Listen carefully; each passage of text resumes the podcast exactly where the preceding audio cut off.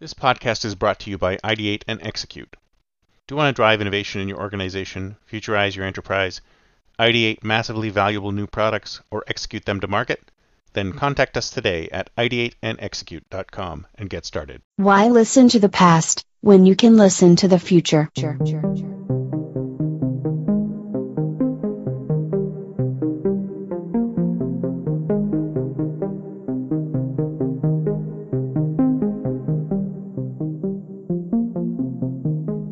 Welcome to the Think Future podcast, broadcasting from deep in the heart of Silicon Valley, California.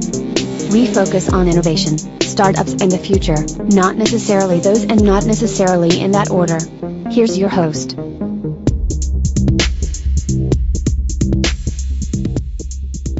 Good morning, everyone, and welcome to Think Future. My name is Kalaboukis, and once again, we're coming at you live from deep in the heart of Silicon Valley, California. We're talking innovation, startups, the future. That's right, folks, we're still talking innovation. Not necessarily those, and not necessarily in that order. If you're watching on YouTube, smack that subscribe button and hit that bell so you'll be notified when a new show pops up. And if you're listening on your favorite podcast service, please, please subscribe. And please put in a good word for the show at Apple Podcast. I'd greatly, greatly appreciated. What are we talking about today? Ah. The change of culture in America. Well, maybe it's not just in America, maybe it's global. Maybe it's global. But I've noticed for a while now, and this has been going on for a while now, that we have turned the corner. And I think as a product developer, as a startup founder, as an innovator, as a corporate innovator, as a futurist, you need to look at where humanity is going, where the cultures are going, where your customers are going. And it seems to me that the focus on the individual is on the wane. Now, personally, as a libertarian, I don't like seeing that.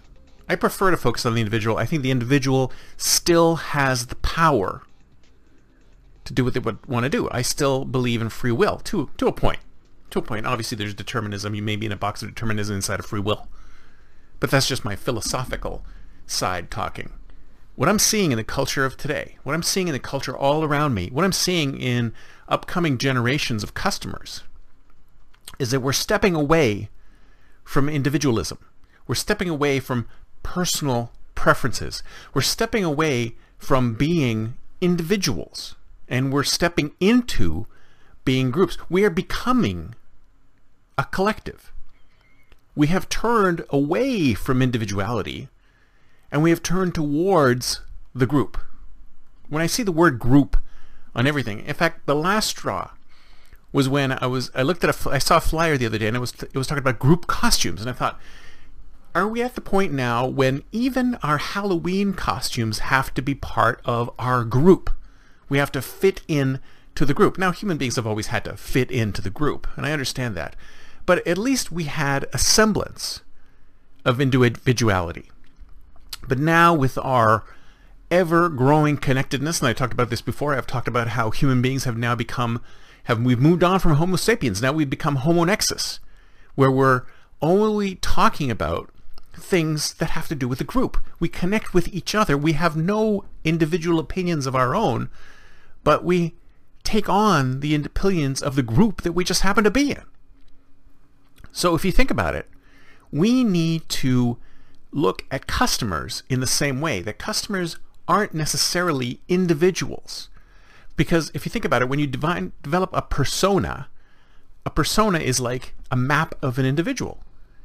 And the reality is, is that there are no maps of individuals anymore. You can't say that in an individual has a set of preferences, desires. It doesn't exist anymore. They, it's all done within the context of the group that they happen to be in. We've moved from a situation where an individual makes the decisions on what they're going to do for themselves to where they have basically handed off that decision-making power to the group. I mean, it works great both ways because on the one hand, if the group gives them a directive which says do this and it doesn't work out, they can blame the group. But if it does work out, then they can take it on as their own and say, I did this. So we need to take a really good look at any products and services that serve specific individuals. And we have to understand that we are moving from an age of individuality to an age, age of the collective. We have become the Borg collective. We almost don't do anything anymore because we're so connected to everyone else in the rest of the world that we can instantly ask for opinions from everyone around us.